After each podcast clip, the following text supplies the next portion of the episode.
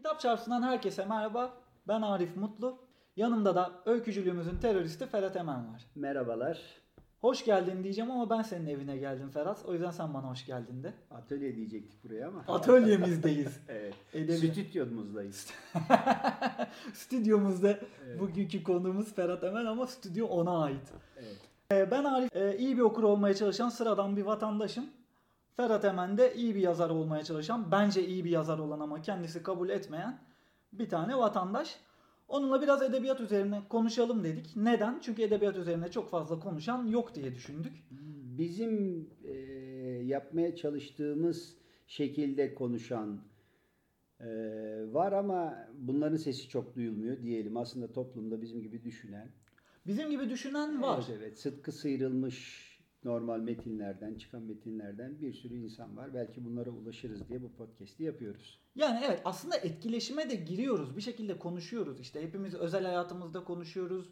WhatsApp'ta konuşuyoruz. Twitter'da belki tırnak içinde işte mentionlaşıyoruz. Etkileşime giriyoruz ama öyle ciddi ciddi ya ben bu metinden tiksindim. Kayda alınmıyor bunlar. Kayda kesinlikle doğru kelime bu. Bir Kayda kayıt alınmıyor. oluşturma. Bizim de yani güncel edebiyata dair alternatif bir bakış açısını kayda almak gibi bir niyetimiz var. Evet. Şey merak ediyorum aslında. Ben direkt aklıma gelen ilk soruyu sormak istiyorum sana. Podcast haricinde bu podcast'te bir ihtiyaç olduğuna karar verdik tamam. Takip ediyor musun edebiyat üzerine yazılan yazıları bir, şeyleri? Yani ben Türk edebiyatını çok takip ettiğimi söyleyemem ama temas ettiğim her noktada aynı düşüncelere dalıyorum. Aşağı yukarı Türk edebiyatının son dönemde çıkan bütün eserleri ya da şöyle diyelim konvansiyonel edebiyat diyelim. Neredeyse birbirinin aynısı. Dolayısıyla her temas ettiğimden aynı sonucu alıyorum ve şöyle bir yargıya varıyorum. Demek ki mevcut bütün ürünler aşağı yukarı birbirinin kopyası. Hı hı. Ama hepsini okudum söylenemez. Hı hı. Neredeyse bir öykü dergisini alıp içinden bir iki öykünün 3-5 satırını okuduğunuz zaman neyle karşılaşacağınızı biliyorsunuz. Sürpriz yok öyle değil. Ve bir şey oluşuyor değil mi? Yani bende oluşuyor en azından. Yani önceden mesela lisedeyken, hevesliyken böyle okumak, her hafta bir kitap bitirmenin bir şey ifade ettiği zamanlardı o zamanlar. Gerçekten Şimdi de öyle ama havası var yani bu işin. Şimdi okuyorum demenin evet belirli bir havası var. Evet. Alıntı paylaşmanın belirli bir havası var. Bu yüzden de belki aforizma edebiyatı dediğimiz şey birazcık yükselişte. Ama şu rahatlık yok. Ben de lisedeyken yemin ediyorum sana bu belki lisedeki ergenliğimle de alakalı olabilir. Tabii ki geldim 33 yaşına ama gidip kitapçıya kitapların arkalarını okuduğumda gerçekten müthiş bir heyecan duyardım. Sonra o kitabı seçip bir gün içinde, iki gün içinde bitirdiğimde de belirli bir tatmin hissiyle kapatırdım o kitabı. Gerçekten şimdi nerede o eski bayramlar geyiğine çevirmek istemiyorum ama sanki 20 yılda edebiyat kalitesindeki net bir düşüşten söz edebiliriz değil mi? Ya şöyle aslına bakarsan bir e, kalite düşüşlüğünden ziyade bence bir kalite yükselmesi var. Nihayet daha nitelikli metinler çıkıyor ama Çıkıyor mu? E tabii çıkıyor. Yani artık bu işe profesyonel soyunan insanlar en azından doğru cümle kurmak kaygısıyla hareket ediyorlar. Daha derli Hmm. toplu teknik anlamda metinler çıkıyor ama Hmm. bir standart söz konusu yani aşağı yukarı herkes aynı konulardan aynı kodlar üzerinden bahsediyor. O zaman şöyle Sorun bir şey. orada bence. Şöyle bir şey söyleyebiliriz o zaman bence. Önceden bu tekniklerin çok içselleştirilmemiş olmasından ileri gelen tamamen bireysel yeteneğin yönlendirdiği bir yazı tipi vardı ve bu ekstremlere yol açıyordu. Yani çok kötü ekstremlerde vardı. Çok kötü uçlarda vardı. Berbat metinlerde çıkıyordu. Ama bayağı sıra dışı üst düzey metinler de çıkıyordu. Galiba bunların ikisi de vasata doğru yol aldı ve vasatta buluştu. E, vasata doğru yol aldı doğru. E, bunun nedeni de var. Yani edebiyat endüstrisi belirli bir kulvarda hareket etmek zorunda hissediyor kendini. Yani işte o beşli çete dediğimiz her zaman konuştuğumuz konu e, eleştirmen, yayın evi, editör, okuyucu ve en nihayet yazar aşağı yukarı birbirini tatmin etmek için aynı konuları yazıp çizen bir toplam haline dönüştü. Mesele bu. Ama bununla birlikte bu e, yeni alternatif medyaların ortaya çıkmasıyla bütün bu kodlar dünyasının dışında hareket eden çok güçlü bir ses de var. Daha Hı hı. doğrusu çok güçlü sesler de var. Bizim ya benim dert ettiğim konu bizim bildiğimiz işte edebiyat dergileri çevresinde yayın evlerinin bastığı kitaplar üzerinden bir okuma yaptığınız zaman aslına bak şunu görüyorsunuz. Edebiyat dünyası neredeyse bütünüyle kodlardan oluşmuş bir dünya. Hı hı. Benim e, son dönemde üzerinde tepindiğim fikir bu. Hı hı. E, bu Sen bu kodlardan bir yazar olarak kaçmaya çalışıyorsun ama herhalde. Aynen öyle. Zaten bütün numaram da bu. Özellikle kendi yazdığım metinlerde birçok öykümde bunun parodisini yapmaya çalışıyorum. Ee, Daha evvel de bahsetmiştim. Yani bundan 5-6 yıl evvel e, 1980 sonrası ilk öykü kitabı ile iki büyük ödülden birini almış. Yani Aldun Taner ve e, Sait Faik. Sait Faik ödüllerinden birini ya da ikisini birden almış. Kitapları incelediğimde aslına bakarsan Türk Edebiyatı'nın özellikle öykücülüğün kodlardan oluştuğu sonucuna vardım. Yani siz o edebi metinleri okuyarak 80 sonrası Türkiye toplumunun bir düşümünü göremiyorsunuz. Tekrar söyler misin bu arada bu okuduğun kitapların ilk baskı yılı kaçla kaç arasındaki kitaplardan bahsediyorsun? 1980 sonrası aşağı yukarı yok tam net rakamı söyleyeyim 32 tane öykücünün ilk öykü kitabı ile ödül almış 32 öykücünün ilk öykü kitaplarından 80'den 2012'ye kadar mı getirdin? e, aralarda Görece diyelim. aralarda sanırım verilmemiş ödüller vardı. Yani işte 80'den ne zamana kadar günümüze Aa, kadar o zaman- 2013-14 yılına kadar. Ha, o zaman bu benim söylediğim şeyi boşa düşürüyor. Yani mesela 90'larda bir vasat olmadığı hipotezimi diyelim. Boşa düşürüyor. Sen diyorsun ki Hayır ben epey şunu uzun zamandır bir kriz var. Bravo epey uzun zamandır bir kriz var ama edebiyatın bir bölümünde bu kriz var. Hmm. Mesela karikatür dergilerinde yayınlanan öyküler bunun dışında. Hı hı. Yahut da işte özel sohbetlerde adamın bir tanesi, kadının bir tanesi bir öykü yazmıştır. Onu sana gönderir. Bakarsın onları kastetmiyorum. Yani Hı hı. e, literatürdeki Hı hı. yayın evlerinin bastığı öykü dergilerinde yayınlanan metinlerden bahsediyorum Hı ben. hı. Onlarda bir teklifleşme söz konusu. Hı hı. Görebildiğim kadarıyla. Belki de bu yüzden aslına bakarsan bence mesela 2010 sonrasında çıkmış en iyi roman bence Minare Gölgesi diye bir roman. Okudun mu bilmiyorum. Okumadım, Geçenlerde yok. ben Twitter'da da yazdım.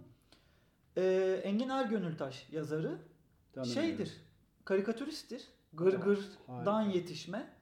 Gırgır'dan ayrılıp Mikrop diye Mikroptu değil mi? Yanılmıyorum. Mikrop diye kendi dergisini çıkarıyor. Ee, ondan sonra şimdi en son ha- hatta hala ya Uykusuz'da ya Penguen'de bir köşesi falan da vardı.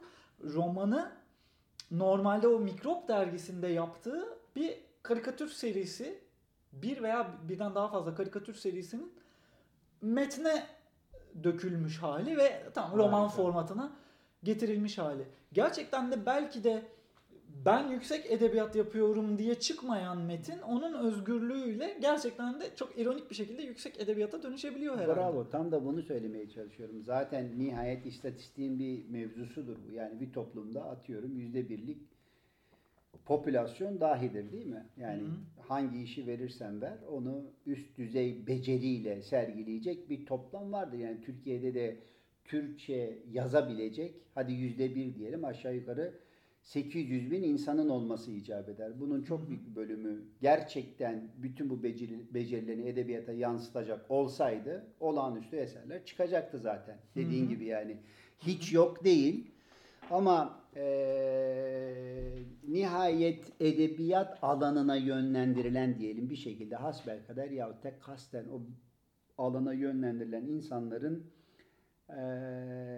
kendilerini bu kodlardan uzak tutmaları çok zor. Çünkü öyle bir kültürel ortama Hı hı. doğuyorlar yani. hı, hı Onu söylemek. Yoksa tabii ki Türkçe ifade gücü çok yüksek insanları görüyoruz Twitter'da görüyoruz mesela ama bunun bildiğimiz formal edebi e, dünyada yansıması çok az. Hı hı. Onu anlatmaya çalışıyorum. Peki- Yoksa Türkçe kendini yazı üzerinden olağanüstü ifade eden bir toplam muhakkak vardır ve Hı hı. görüyoruz zaten. Hı hı. Peki edebiyatta çok az dedin, hiç yok değil vesaire dedin ya. Evet. İsim verebilir misin mesela? Mesela Hani çoğu bu- ben bir podcast dinlemiştim. Ee, orada işte e, yeni bir podcast. Ee, hatta şey yaptı bunu. Başlangıç sayfası mıydı? Ee, Can Kozanoğlu ve e, Mürgün Cabas'ın hazırladığı bir podcast var. Orada işte çağırmışlar y- 20-30 tane yazar. Bunların içinde çok istisnai zekalar var. Doğu Hı. Yücel diye bir tane adam podcastini dinledim. Harikulade okumak istiyorsun var yani denk geliyor. Okudun mu Doğu Yücel? E, Biraz metinlerine baktım. İlginç bir adam. Zaten İlginç. zeki. Evet. İlginç. E, Eğitimi de e, ilginç. Aha. E, Dolayısıyla hani bunları belki ana akım edebiyatın fileleri olarak değerlendirebiliriz yani. Oradan Hı. kaçmayı bir şekilde, o, ağa- o ağdan kurtulmayı bir şekilde başarmış kişilerin edebi metinleri tabii ki olağanüstü lezzetli yani. Olmaması mümkün değil zaten. Bak ama o da enteresan. Ben mesela Doğu Yücel'i ilk defa lisede okudum. Daha bu şeyi yazmamıştı. Bunun bir senaryosundan film çekti Taylan biraderler. Evet, evet, evet. Hayalet Hı hı. hikayesi bu lisede geçen. Unuttum adını şimdi. Hatta söyleyeceğim kitabın adını da unuttum ama bir öykü kitabıydı. Bir yerli bilim kurgunun gerçekten şeyini görüyordum. İşte muazzam Yücel'de. bir çaba yani. Yani onlar Aha. alkışlansa belki e, çok daha e, üst düzey edebi metinler çıkar. Çıkmaması mümkün değil. Doğu zaten. Yücel'in şimdi son bir kitabı çıktı. Ölümünü Google'dan öğrenen adam mı? Ne? Ondan bir önceki kitabı Can'dan çıktı. Hatırlarsın belki orada şey vardı. Can Öz şey demiş. eee, pardon özür dilerim. Doğu Yücel kendisi yazmıştı.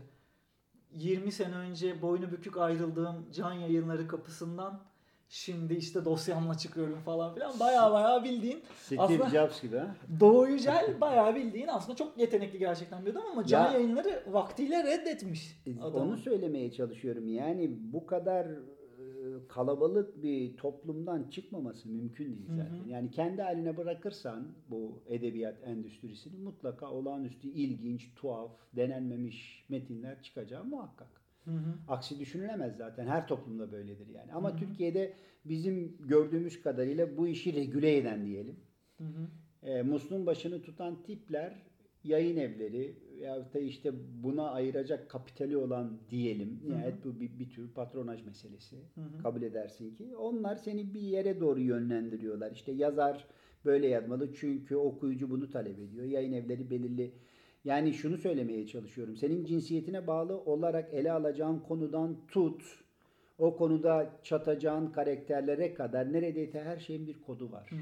Yani Türk Edebiyatı'nda sen bir köy delisi karakteri yazmak istiyorsan bunun bir kodu var abiciğim. Hı hı. Onun dışına Hı çıkamıyorsun. hı. Anlatabiliyor muyum? Şeyde hissediyor musun? Mesela Kürt yazarların da yazması gereken bir alana sıkıştırıldıklarını. E ya şimdi bu meselede en at tuşlu Kürtler. Tabii canım yani öyle bir imada bulunmadım. yok yok şunu diyeyim. söylemeye çalışıyorum. Yani bütün e, pisliği getirip onların kapılarına süpürmemek lazım. Hı hı, Ama tabii, dediğin tabii. sıkıntıdan onlar nihayet ben de e, öyleyim. Kendini bir Kürt yazar Diyarbakır cezaevinde olup bitenleri yazmak zorunda hissediyor. Ama o Hı. kadar cılkı çıkan bir konu ki yani farklı bir noktadan bakmadıkça e, işte oralarda insanlara pislik yediler edebiyatı yapmanın bir anlamı yok. Doğru mu? Doğru. Yapıldı mı? Yapıldı ama bu artık edebiyatın bir konusu olmamalı. Nihayet bu artık edebiyat tarihinin bir konusudur.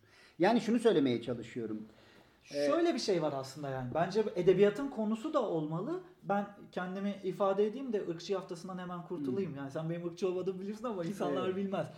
Kürt yazar istediğini yazar ve Kürt yazar ulusal sorunun sorumluluğunu da hissederek metnine bunu yansıtır. Ama ben piyasada sen Kürtsen bana Kürt sorununu anlattığın metinle gel. Sen bir Kürt olarak daha evrensel meselelere çok da karışma. Senin alıcın çıkacaksa ancak ve ancak e, Kürt meselesini yazarsan alıcın çıkar gibi de bir baskı olduğunu hissediyorum Kürtlerin üzerinde. Daha çok- hem hem öyle bir baskı var hem de e, oto baskı diyelim. Yani kendisine Hı hı. uyguladığı bir Hı hı. de baskı söz konusu. Hı hı. Aslında söylemeye çalıştığım şey şu. Yani biz edebiyatçı en nihayetinde insanı anlatan bir hı. Zanaatkar değil mi? Hı Yani hı. çabası insanın katmanlarını aralayıp bizim görmediğimiz kör noktalara fener tutmak. Doğru Hı hı, mu? hı hı.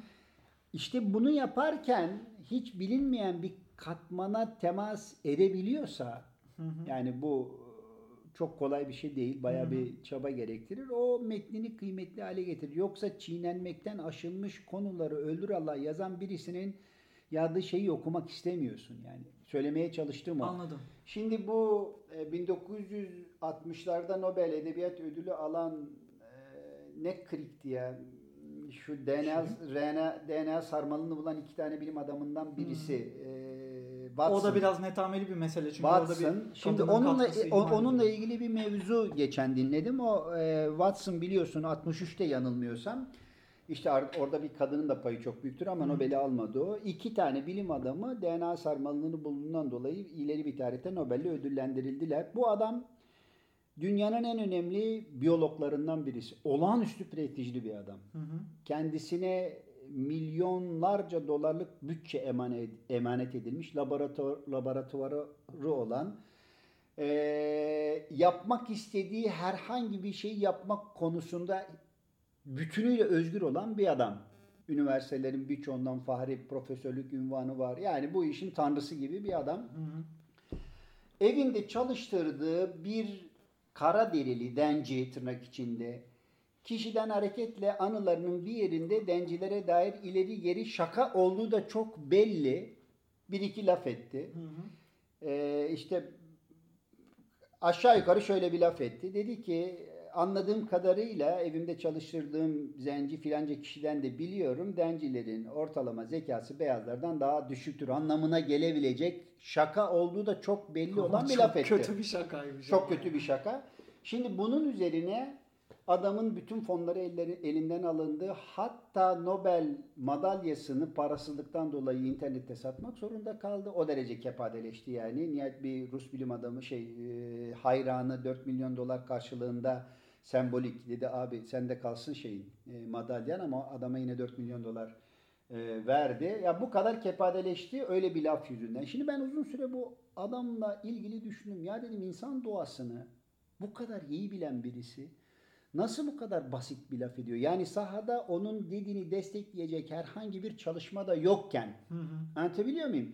İşte edebiyatın konusu bence bu. Adamın bir kör noktası var. Bilmiyoruz. Ben dedim ki ya çok iyi bir edebiyatçı şu Watson'ın hikayesini alıp bir roman yazsa da okusak bu adam niye bu kadar aptalca davranıyor kardeşim? Yani insanın formülünü bulan bir adam Hı hı. zenciler beyazlardan daha geri zekalıdır diyebiliyor. Hı hı. Bu kimin konusu abi? Edebiyatın konusu. Bize gösterecek olabilir, insandır. Böyle bir lafı edebilir.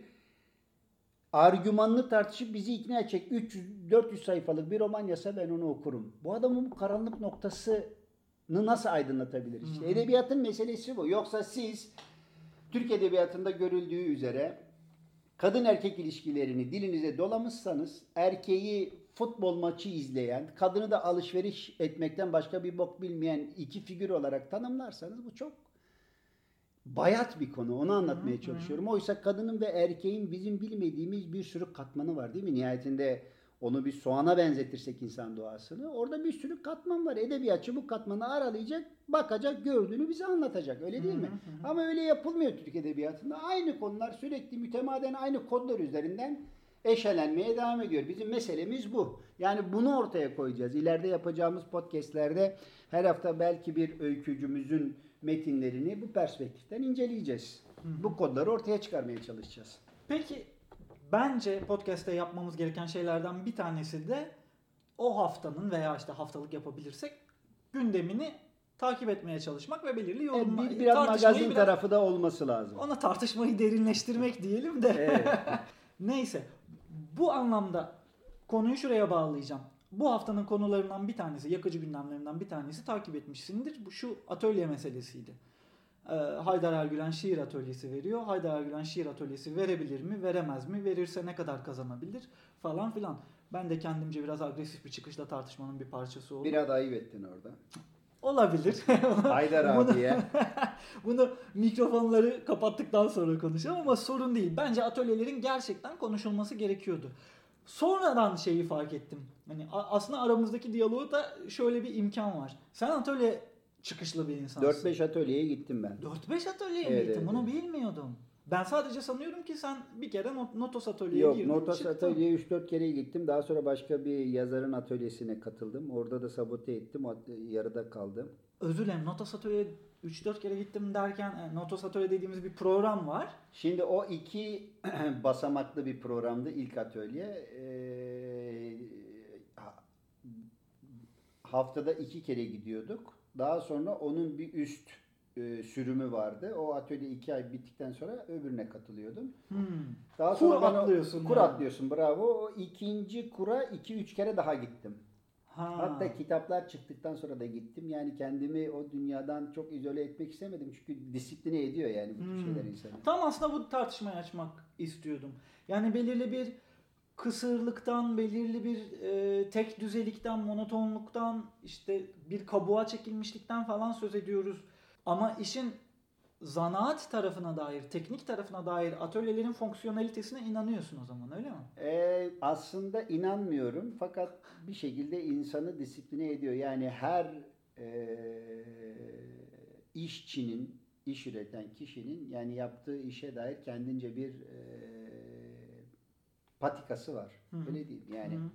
ben bu işi şu şu şekilde bitiririm diye kafasında bir algoritma oluşturup onun üzerinden hareket ediyor. Belki öykü atölyeleri sizi bu konuda belirli rotalarda tutmak için faydalılar. Ama orada e, yazarlık öğretiliyor, yaratıcılık öğretilmiyor. Hı. Yani e, bunun da atölyeyi düzenleyen kişiden bağımsız en önemli nedeni şu. Oraya gelen insanların fiziksel görünüşü, meslekleri, yaşlarının falan da bir standardı, bir kodu var. Hı hı. Yani işte birazcık böyle rutinin dışına çıkmak isteyen, biraz da sosyalleşmek isteyen, yaşı da geçkin insanlar oraya gelmişler. Yani onlardan çok böyle patlayan bir yaratıcılık beklemek mümkün Hı hı. değil. Yani hamur belli. Ya aslında şey değil mi biraz yani ben Kadıköy'de oturuyorum. Kadıköy'de böyle her iki sokaktan birinde şeye rastlarsın. Seramik atölyesi. gibi gibi, gibi. Falan filan. Bu bir tür orta boşluğu sınıf- doldu aynen öyle. Orta Ebru sınıf kursu gibi yani. E, kesinlikle. Öbürüne de işte bir miktar eee, yazmanın kutsal bir şey olduğunu düşünen işte okumaktan kopmak istemeyen o dünyayla rabıta Peki, isteyen kişiler. peki şeyde bir çelişki yok mu sence? Hani şunu söylemeye çalışıyorum. Toplumu bir şekilde kabiliyet ve yaratıcılık üzerinden filtre ederseniz, Hı hı. nihayet bir yetenek havuzu oluşturursanız oraya doğru bireyler akar. Hı. Ama öyle bir filtre yapısı olmadığı için siz internetten yahut da dergilerden anons ediyorsunuz. Oraya gelecek kişiler belli yani. Çünkü edebiyat bir miktarda yani Türkiye'de üniversitelerin fen fakültelerindeki edebiyatların taban puanına baksana abi. Yani Hı hı. neredeyse bir iki matematik sorusu yaptığın zaman oraya gidebiliyorsun. Yani buradan nasıl bir yaratıcılık çıkmasını bekliyorsun? Yani benim hayran olduğum bir dönem öyle hala da öyle bir takıntım vardı benim. Ben yazarın eğitimine bakıyorum mesela. David Foster Wallace benim için çok önemli bir yazardır. Matematik eğitimi almış. Hı hı. Anlatabiliyor muyum? Yani eee, bildiğimiz eee, ne diyelim ona ortodoks edebiyat eğitimi alarak yaratıcı bir edebiyat olmanız mümkün değil. E, E, tam olarak o zaman değil. burada şey gelmiyor mu? Mesela hem hmm, edebiyatta belirli kodlar olduğundan yakınıyorsun. Ama öte yandan atölyelerde belirli bir eğitici var, eğitmen var. O sana belirli kodlar aktarmak zorunda Ya ki onun derdi de o değil. O da şimdi orada 2-3 saatlik bir kurs dönemi var. Onu bitirmeye, doldurmaya çalışıyor yani. Hı hı. Adamın kadının çok mu zoru var seni, seni yontmaya çalışsın. Yani gece 11 olsa da eve gitsek diyor bir taraftan da. Anlatabiliyorum. Gelmişler bir şeyler okuyorsun metni. Zaten kendi metnini o toplulukta okuduğun zaman bunun bir tatmin düzeyi oluşturduğunu görüyor oradaki hoca. Odur yani onun karşılığında da senden 500-600 lira para alıyor yani. Yani yaratıcılık gerçekten öğretilebilir bir şey Aynen öğretilebilir. Yani sanatsal düzeyde bir yaratıcılıktan bahsetmiyorum. Yani bir e, bak sana şunu söyleyeyim. E, geçenlerde bir Michelangelo ile ilgili belgesel izledim. Hı hı. Şimdi Michelangelo ve Da Vinci aynı çağın iki elemanı. İkisi de çok büyük e, sanatçı. Şimdi e, sanat tarihçileri, sanat uzmanları Michelangelo'nun Golyat'a taş atan Davut heykelini incelemişler. Hı hı. Bilirsin 4-5 Hı hı, metre hı. bir heykeldir o. Bakıyorlar ki kendisinden kat be kat güçlü bir insana challenge yaparken, meydan okurken bir kişinin vücudunda hangi kaslar gerilecekse adam o kasları germiş. Hı hı. Yani diyelim ki baldırında bir kas. Yani anatomik bir şeyden bahsediyorum. Yani o stres ve korku altında cesaretini sergilemek zorundaysa bir insan suratındaki filanca kas titriyor diyelim atıyorum ben. Adam Michelangelo kası titretmiş. Hı hı. Bunu nasıl yapıyor? Ya burada kendisinin sanatçı dokunuşundan öte Medici ailesinin sağladığı imkanlarla kadrolar üzerinde çalışarak yapıyor bunu yani. Bakıyor insan anatomisine, inceliyor, onun üzerine heykeli yontuyor yani. Yaratıcılık böyle de bir şey aslına bakarsan. İtiraz edebilir miyim? İtiraz edeceğim. Çünkü şöyle.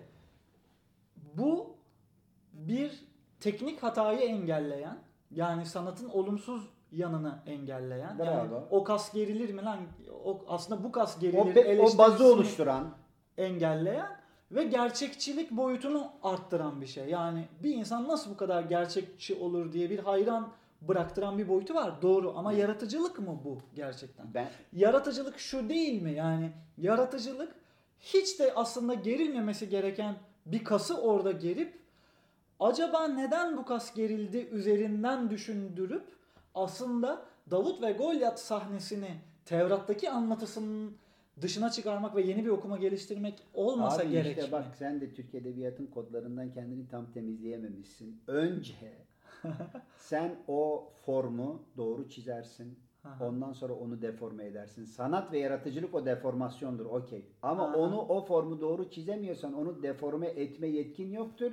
Tam da bilim öykücülerin yaptığı gibi kusmuk bir metin ortaya çıkarırsın. Tamam mı? Hiçbir anlamı yok. Ondan bu nedir falan dediğin anda işte ben böyle düşündüm düşüncelerim bu değil abi edebiyat. Ben Sen- gerçekliği böyle okuduma sığınırsın ya, diyorsun. olmaz, olmaz. Bana oranın matematiğini, o metnin matematiğini istediğin kadar deforme et. Zaten edebi metin hakikati birebir kopyalamak falan değil. Fotoğrafçı ol o zaman çekersin bize öykü diyor, fotoğrafı göstersin. Öykü müdür, öyküdür ama edebiyatçılık, yaratıcılık o formu, o ha- hakikati bir miktar deforme etmektir zaten.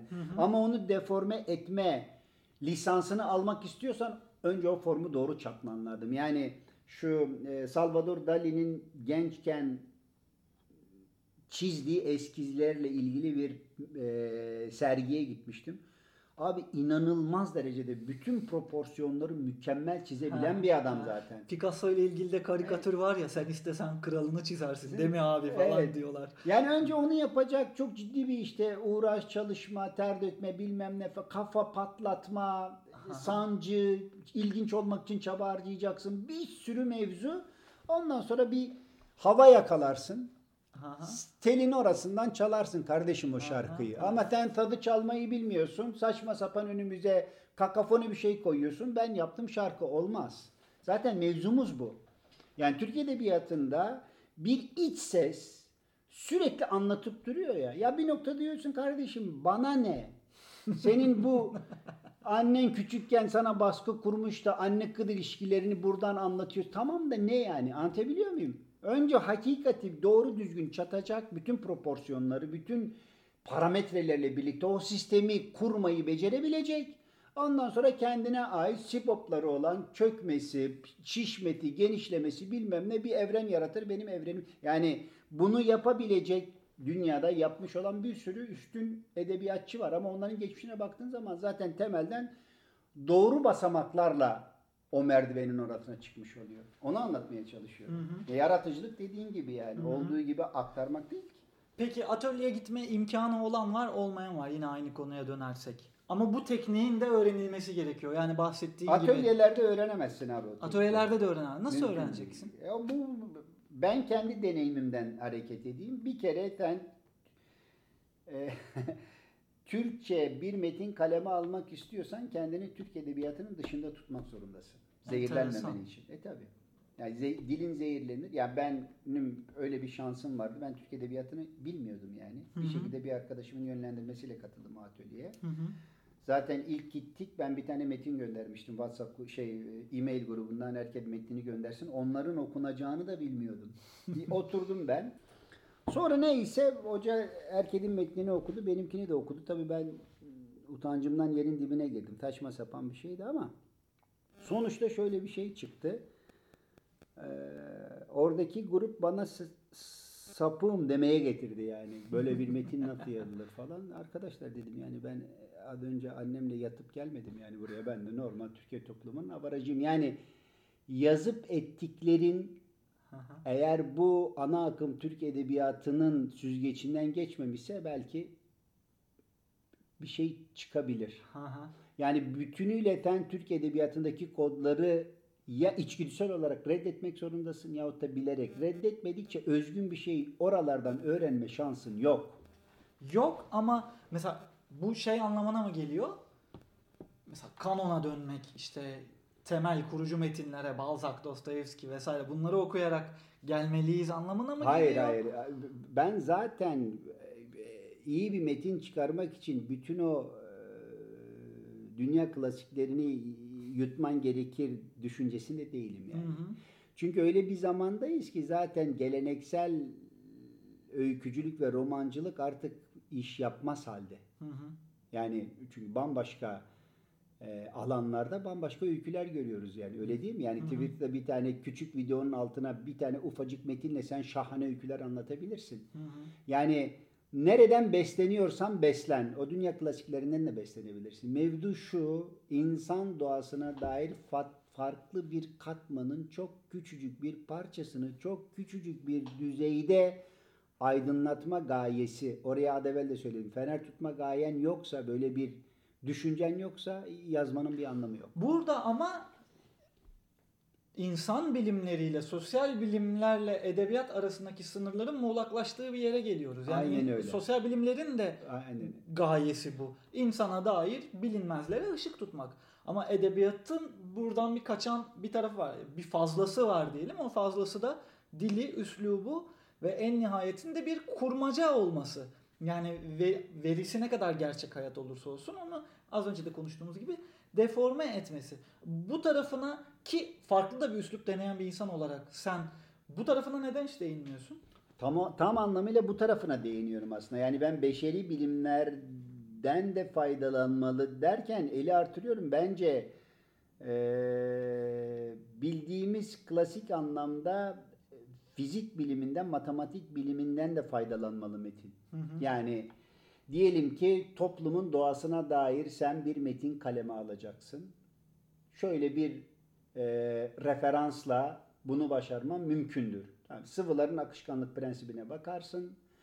Bir yükseklikten e, deniz seviyesine sıvılar akarken nasıl hareket ediyorlar? Değil mi? Nihayette orada iki ya da üç ihtimal vardır. Her an o sıvının karşısında kendisi için en kolay olanı tercih eder. Doğru mu? Taş vardır, taşın yanından akar. Bilmem. Nihayetinde dağdan o su hı hı. sıfır seviyesine bir şekilde iner. Milyonlarca tercihten sonra. Doğru mu? Bunun hı hı. bir mekaniği vardır.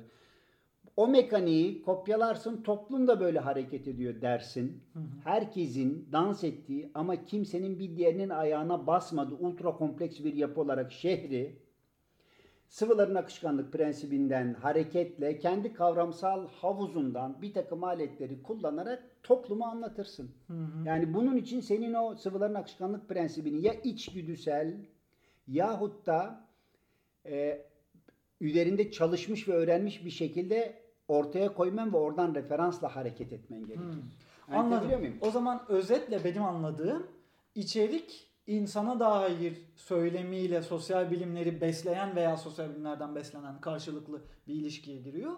İşin öbür tarafı dil kısmı, üslup kısmı, teknik kısmı yaratıcılık o. Senin o söyleyiş şeklin yani. Daha Bak, matematik bir yere hiç gidiyor. de güzel bir ses değildir değil mi şey? Ee, isimler aklımdan gidiyor. Neşet Ertaş. Hı hı. Değil mi? Yani aslına bakarsan bizim bildiğimiz TRT perspektiften baktığın zaman doğru düzgün okumayan, bir ses değil mi? Ama olağanüstü bir icrası var adamın değil mi? O onun söyleyiş şekli. Eyvallah. O başka bir şey. Ama o altyapıyı besleyecek elinde çok ciddi e, e, şeylerin olması lazım. Argümanların olması lazım. Şunu söylemeye çalışıyorum Arif. Yine geçenlerde bir yerde dinledim. Şimdi Shakespeare'in metinlerini inceleyen edebiyat araştırmacıları var. Rakamları uyduruyorum tamam mı? Shakespeare bütün eserlerinde 540 bin tane kelime kullanmış. Bunun her birini geçtiği bağlamda inceleyen Ee, İngiltere'de edebiyat e, e, şeyleri var, enstitüleri var. Shakespeareoloji gibi bir Aynen şey. öyle. yani. Shakespeareoloji gibi işte. O Milton yanılmıyorsam onun çağdaşı. Onunkileri inceliyorlar falan. Böyle karşılaştırmalı bir takım sonuçlara ulaşıyorlar. Şimdi Shakespeare'in metinlerinde dedikodu sahnelerini incelemişler. İlginç. Tamam mı? Dedikodu sahnesinde yüzde 90 küsür oranında iki kişi var. Yanılmıyorsam yüzde 8-9 oranında da 3 kişi var. İşte 4-6 arası da 2-3. 6 ve şey 7 kişilik bir dedikodu sahnesi yok adamın. Hı hı. Şimdi bir tane e, matematik profesörü Shakespeare'in metinlerinden hareketle dedikodunun e, evrimine ve matematiğine dair bir makale yayınladı. Önemli bir psikoloji dergisinde uluslararası. Dedi ki kardeşim dedikoduyu dedi şu oranda iki kişiyle yaparsın. Küçük oranda üç kişiyle, çok daha küçük oranda dört kişiyle, altıdan sonra dedikoduya yani bir toplulukta bir masanın etrafında 7 kişi varsa orada dedikodu olmaz. Çünkü insan zihni dedikodunun doğası gereği karşıdakinin senin söyleyeceğin söze tepkisini ölçerek o matematiksel hesabı yaparak dedikodu eder. Şimdi bir üçüncü bir şahsı seninle konuşacaksa ben ya Arif'in bu şahıs hakkındaki Hı hı hı. düşünceleri nedir hesabını dikkate alarak konuşmama başlarım. Sen varsan senin düşünceni hesaplama ihtimalim kolaydır. Bir başkası varsa bu sefer 12'ni düşünüyorum. Ne oldu abi oradaki matris arttı hesaplama. Şimdi Shakespeare bak istisnasız e, arazide ölçülmüş dedikodu keyizlerine birebir uyan bir kere bile yanılmayan metinler kaleme almış. Soru şu. Shakespeare bunu bilerek mi yaptı yoksa içgüdüsel olarak mı yaptı? Hı hı. Yani o, işte saf edebiyat dediğim yani Ki anlatabiliyor çok da muyum? fark etmiyor. Neticede o Ya metinlerin ne 1500'lü kadar yıllardan Yo, yo, bahsediyoruz o yani. metinlerin kalitesinin ne kadar yüksek olduğunu gösteriyor. İşte adam İster bunu bilerek yapmış yapsın. yani. İster bilerek yapsın veyahut da ister bir şekilde içgüdüsel olarak adam Aha. sahneleri öyle tasarlamış olsun. Yani sen mesela Türk Edebiyatı'nda böyle bir çalışmanın e, konusu olabilecek kıymette bir metin biliyor musun? Vardır da mesela bununla ilgili çalışma yoktur. Anlatabiliyor muyum? Ondan sonra işte bir tane adam video yapıyor. Filanca Nihat Arımıdın kitabıyla ilgili bir e, anlatıyor. Abo! Anlatabiliyor muyum? Hı hı. Mesele bu yani. Benim baktığım yerden bir metnin kıymeti bu. Ben sana şeyi soracaktım. Çok özür dilerim ya. Laf arasında kaynadı. Bu bir suç ortaklığından bahsettik ya. Kötü metne giden yolda suç ortaklığı. Tabii, Yazar, tabii. editör, yayın evi, okur ve eleştirmen. Öncelikle puanlarsan bunları. Suç sıralamasına en masumundan en Baş suçlusuna. haydut kim? Bence burada en az suçlu yazar. Hı hı. Yani e, bir okey masası düşün. İşte dörtlü oyun oynanıyor orada. Yazarımız yancı yani işte. O, o relet içecek yani. Asıl suçlu burada tabii bir numaralı suçlu yayın evi. Hı hı. Yani Türkiye'de e, çok ciddi büyük yayın evleri var yani isimlerini vermeye gerek yok. Ben asıl suçlu yayın evi olarak görüyorum. Daha sonra e, eleştirmenler ve tabii ikinci büyük suçlu da editör. Korkunç bir editoryal hizmet eksikliği var Hı hı. Türkçe'de. Sen de bilirsin yani al bir tane yeni batılmış öykü kitabını. Olağanüstü fazla hata bulursun. Yani orada zavallı bir tane üniversite talebetine 3-5 kuruş para verip işte redakte ettiriyorlar yani. Zaten işleri başından aşkın. Hı hı. O yüzden de çok suçlu diyemeyiz aslında. Onlar sömürü çarkının içinde Şö- çok ezilen insanlar. şöyle yani bazılarını suçlayabiliriz çünkü e, gerçekten yeteri kadar paraları, zamanları, büyüklüklerini dikkate alırsan iyi editörleri İslam edecek çapta büyük yayın evleri var. Tamam. Ha, İşte o da yayın evinin suçu. Yayın evinin suçu Evet. ama tabii orada da editör e, doğru söylüyorsun yani adamcağız da çok itiraz Yani edemez. ihmali var diyebiliriz ama ihmal Evet, o evet. ihmal A- gerekçelendirilebilir. Yani o da ayda Bir 10 ihmal. tane kitap çıkaracak. Ne zaman okuyacak, ne zaman düzeltecek de doğru söylüyorsun. ama- Gerçekten mümkün değil yani. Evet, mümkün Gerçekten değil. çok, zor. Çok zor. Çok ben zor. e, Einstein'ın biyografisini okumuştum. Tudem yayınlarından çıkan e, unuttum Erikson muydu neydi adamın adı. 10 tane editörü var abi kitabın. Adamın yaşam hikayesini anlatıyor. Bu arada e, relativite teorisinin teferruatla anlatıldığı kalınca bir kitaptır. İşte fizikçi bir tane profesör edite etmiş, edebiyatçı edite etmiş. Efendime söyleyeyim orada bir takım farklı disiplinlerden konular var. Onlar e tamam iyi bir kitap çıkmış. Çok iyi bir tercüme. Yani Hı. dolayısıyla bir kitap yani lektör denilen bir sektör var biliyorsun. Yani Türkiye'de onun da eksikliği var. Yok bilmiyorum açıkçası. Yani editörden biraz daha e, burnunu işe sokan, Hı hı. yani müdahil diyelim. Hı hı. İşte yazara böyle yapma şöyle yap diyen bir miktarda kitabı yazarla birlikte yazan kişi. Bence kesinlikle buna ihtiyaç var. Koç gibi mi? Koç'un barındırdığı negatif anlamı dışarıda tutarsak koç Aha, gibi. aha. Koç gibi evet. Yani Aha. o bir kitabı bir kere bence yazarın kendi üslubu nasıldır bilmiyorum ama ben mesela kendi öykülerimi hiç abartmıyorum. Yüz kere falan okuyorum yani. Ondan sonra güvendiğim bir iki kişiye de okutuyorum. Editörle de sık sık konuşuyoruz. Ya başka türlü çıkmaz. Hani iyi bir kitap çıktı anlamında söylemiyorum ama ya bu, bu, bu iş böyle bir iş yani. Hı hı. Türkiye'de dolayısıyla en başta dediğin gibi editörleri ikinci sıraya koymayalım. O zaman bire yayın evlerini koyalım abi. İki numara eleştirmen. Hı hı. Üç numara editör, dört okuyucu, beş yazar. Peki gerçekten eleştirinin kalitesi artsa üretimin kalitesi artar mı? Elbette. Değil mi? Elbette. Mesele Bana zaten o. geliyor. Abi bak ben sana şunu söyleyeyim. Bu kadar kötü bir metin ortaya koymaktan utandırır hale getirmezsen yazarı iyi bir ürün çıkması mümkün değil. 1970'lerde Türk edebiyatını döndüren, Hı hı. o çarkı döndüren 300 tane adam vardı değil mi? Atıyorum. Hı hı. Yani yayın evinden eleştiri, herkesin birbirini nere- neredeyse birebir tanıdığı bir ortam söz konusuydu değil mi? Dolayısıyla okuyucuları da dikkate alırsan söyle 100 bin kişi. Hı hı. Değil mi? Okuyucular da dikkat.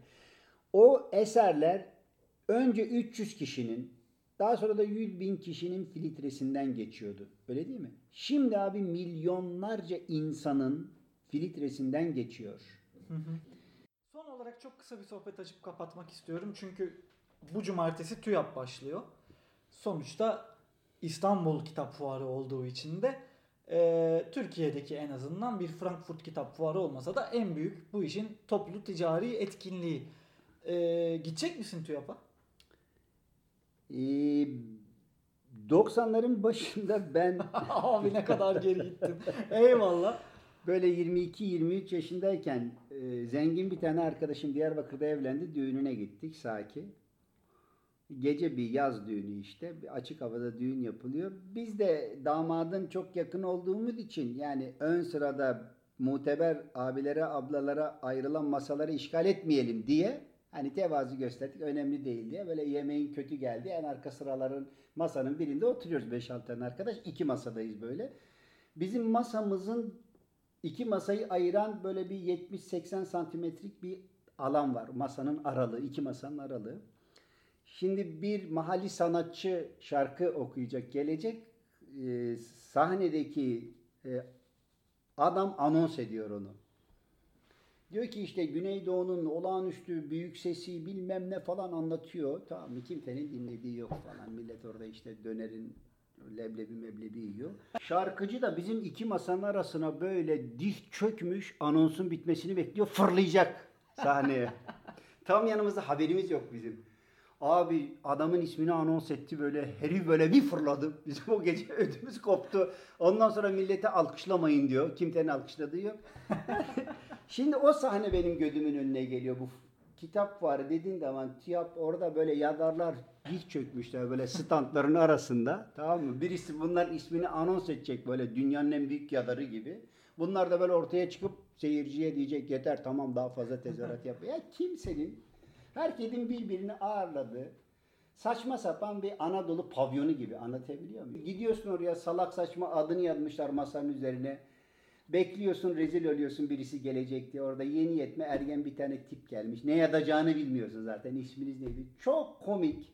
Saçma sapan hiçbir anlamı olmayan bir faaliyet. Benim Yayın açımdan. evleri şey açısından inanılmaz önem veriyor ama. Yani belli kitaplar özel olarak TÜYAP'a yetiştirilmeye çalışılıyor. İlk defa orada arz endam Ya, ediyor. ya onu anlatmaya çalışıyorum. Yani dünya çapında itibarı olan bir yazarın yoksa kardeşim. Hı hı. Ya illa tanınmış reputasyon anlamında potansiyel olarak hani bazen 30'lu yaşların başında Latin Amerikalı bir tane yazarın sen dünya çapında bir adam olduğunu bilirsin. Hiç tanınmamıştır. Onu da işin içine katarak söylüyorum. Yani Türkçe yadan senin dünya çapında o nitelikte yazan yazarın var mı abi?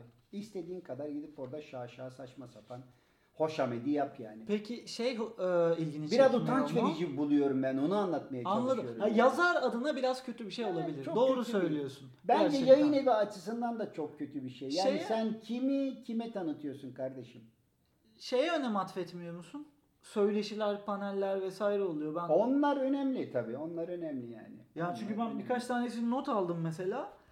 Ya gerçekten hani şu e, öykü ödülleri üzerinden Türkiye'nin sosyolojisini çıkarmışsın ya. Evet. Çok güzel bir çaba. TÜYAP Kitap Forum programına bak. İnanılmaz şeyler. Veri var değil mi? İnanılmaz Müthiş. şeyler. Onu söylemeye Ya çalışıyorum. gerçekten tahmin edemezsin. Ne sonuçlar çıkarırsın o başlıklardan?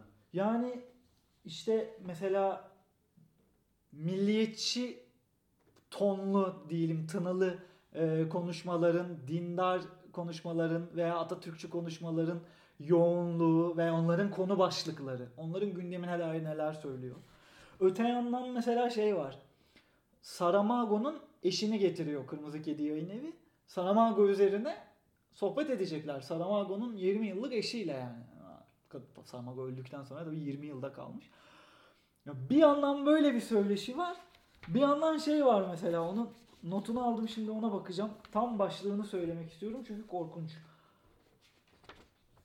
Bir yazar bir YouTuber'la karşı karşıya gelirse Tudem yayınları Fena ee, değilmiş. Konuşmacılar Hanzade Servi ve Gülse Koçer. Gülse Koçer YouTuber olan. Kim acaba dedim. Gülse Koçer yazdım Google'a. Otomatik tanımlama var ya.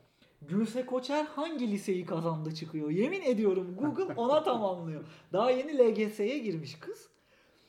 Ve TÜYAP'ta yani Türkiye'de edebi veya yayıncılığın, edebiyat ve edebiyat dışı yayıncılığın bir numaralı etkinliğinde LGS sonucu merak edilen bir YouTuber'ın söyleşisiyle Ne anlatabilir değil mi hayata dair bak bize? 9 Kasım 2000 Belki de şahane şeyler anlatır bilemiyorum. Bak gidersen çok enteresan şeyler Evet, yakalarsın. Eğer ki Z jenerasyonunun dinamiklerini merak ediyorsan gitmelisin. Ama ben şu ben çok, komik. önem veriyorum yani. Çok önemsiyorum Şu, o şu çok enteresan. 9 Kasım 2019 Cumartesi günü. Haftaya Cumartesi. 12-13 arasında Gülse Koçer geliyor. YouTuber. LGS stresinden falan bahsedecek. 12-13 arası. 14-30 arasında Nobel ödüllü ünlü Portekizli komünist işte körlüğün yazarı vesaire Saramago'nun eşi Saramago'yu anlatacak. Lan bu ikisinin arasında bir saat var. Çok enteresan bir dünya değil mi? Müthiş. Bu benim çok ilgimi çekti açıkçası. O belki senin ilgini şey çeker diye düşündüm. Ee, Diyarbakır'ı yazmak mıydı? Diyarbakır'ın belleğini yazıyla tutmak diye bir söyleşi var. Kimler var? Mıgırdiç Margosyan, Hmm. Şeymus Diken, Silva Özyerli. Silva Özyerli şey Şarapçı. Diyarbakır mutfağına Hmm. evet dair kitap çıkardı. Aras Ya düzenliyor. şimdi ben hadi öyle kapatalım. Kardeşim Mıgırdiç Margosyan'dan eski güzel günler haricinde ne öğrenebilirsin Allah aşkına ya? Eski güzel günleri öğrenmenin E, ne bir hayır bak, kıymeti bir, var. bak bir tane kitap yazarsın böyle tamam mı? Tane yazarsın. Ya bütün kariyerini böyle şekillendirmek onu anlatabiliyor. Yani ne Ha. anla? Ben sana şu Braveheart'tan sonra e, yayınlanan e, öbür filmin adı neydi? Trainspotting. Ha. Adamlar biliyorsun tepkisel. Senin anlattığın İskoçya, e, al sana İskoçya demeye getirdiler. Ben sana Diyarbakır'ı anlatayım. Bellekmiş gelsin anlatayım ben sana Diyarbakır. Anlatabiliyor muyum? Onun anlattığı Diyarbakır, muhayyel bir Diyarbakır. Var mı alıcısı? İşte var alıcısı. Ama hiçbir bağlama oturmuyor. Ayakları yere basmayan bir şey. Okudum bütün kitaplarını. Anadolu'dan gelmiş gariban Ermenilerdik. İstanbul'da dağıldık. Perspektifinden bak. Yani Tespih sana taneleri. Evet onun gibi. Ya çok keyifli, çok güzel, çok nostaljik. İnsanı hakikaten duygulandıran. Ha. Ama o değil Diyarbakır. Onu anlatmaya çalışıyor. Tam da tipik bir örnek işte. Ya işte mukayeseli okumak için yine de bence Bravo. bir Hayır kıymeti önemli var. ama bak şunu söylemeye çalışıyorum. Kardeşim kent nostaljik bir öğeden ibaret değil. Tabii ki değil. Anlatayım çok ultra kompleks bir yapı. Üzerine binler ya çok büyük bir boşluk var. Anlatabiliyor muyum?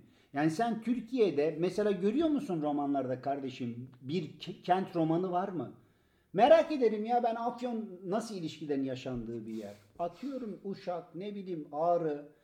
Yani kenti fon yapıp hakikaten onun üzerinden çok doğru anlatılar var mı? Ben gö- yani Mıgırdiç Margosyan'ın Diyarbakır'ını okursan Diyarbakır hakkında hiçbir bok öğrenemezsin. Hmm. Onu anlatmaya çalışıyorum. Bugününü anlamaya dair ya dününü de anlatamıyor kardeşim. Onu anlatıyorum yani. Öyle her şeyin güllük gülistanlık olduğu yaz sıcağında işte fırına bir güveç verdik yedik ne kadar at kadar öyle bir Diyarbakır hiçbir zaman olmadı. anladım. Onu anlatmaya Anladım. çalışıyorum. Şehir bambaşka bir şey. Öyle anlatabiliyor muyum? Ben o nostaljik okumalarla Diyarbakır'a gittim. Anlatabiliyor muyum? Cuma namazında 3 kişi tekmeleyip cebimdeki parayı çaldı yani benim. Ha, ha. Anlatabiliyor muyum? Yani ya bu da var. Onu söylemeye Eyvallah. çalışıyorum. Burada kapatalım mı? Bence muhabbet çok güzel gidiyor da haftaya da güzel gideceğine emin olduğum için burada kesebiliriz bence. Eyvallah eyvallah. Haftaya O görüşürüz. zaman hala bizi dinleyenler varsa çok teşekkür ederiz. Herkesi kitap çarpsın. Sevgiler.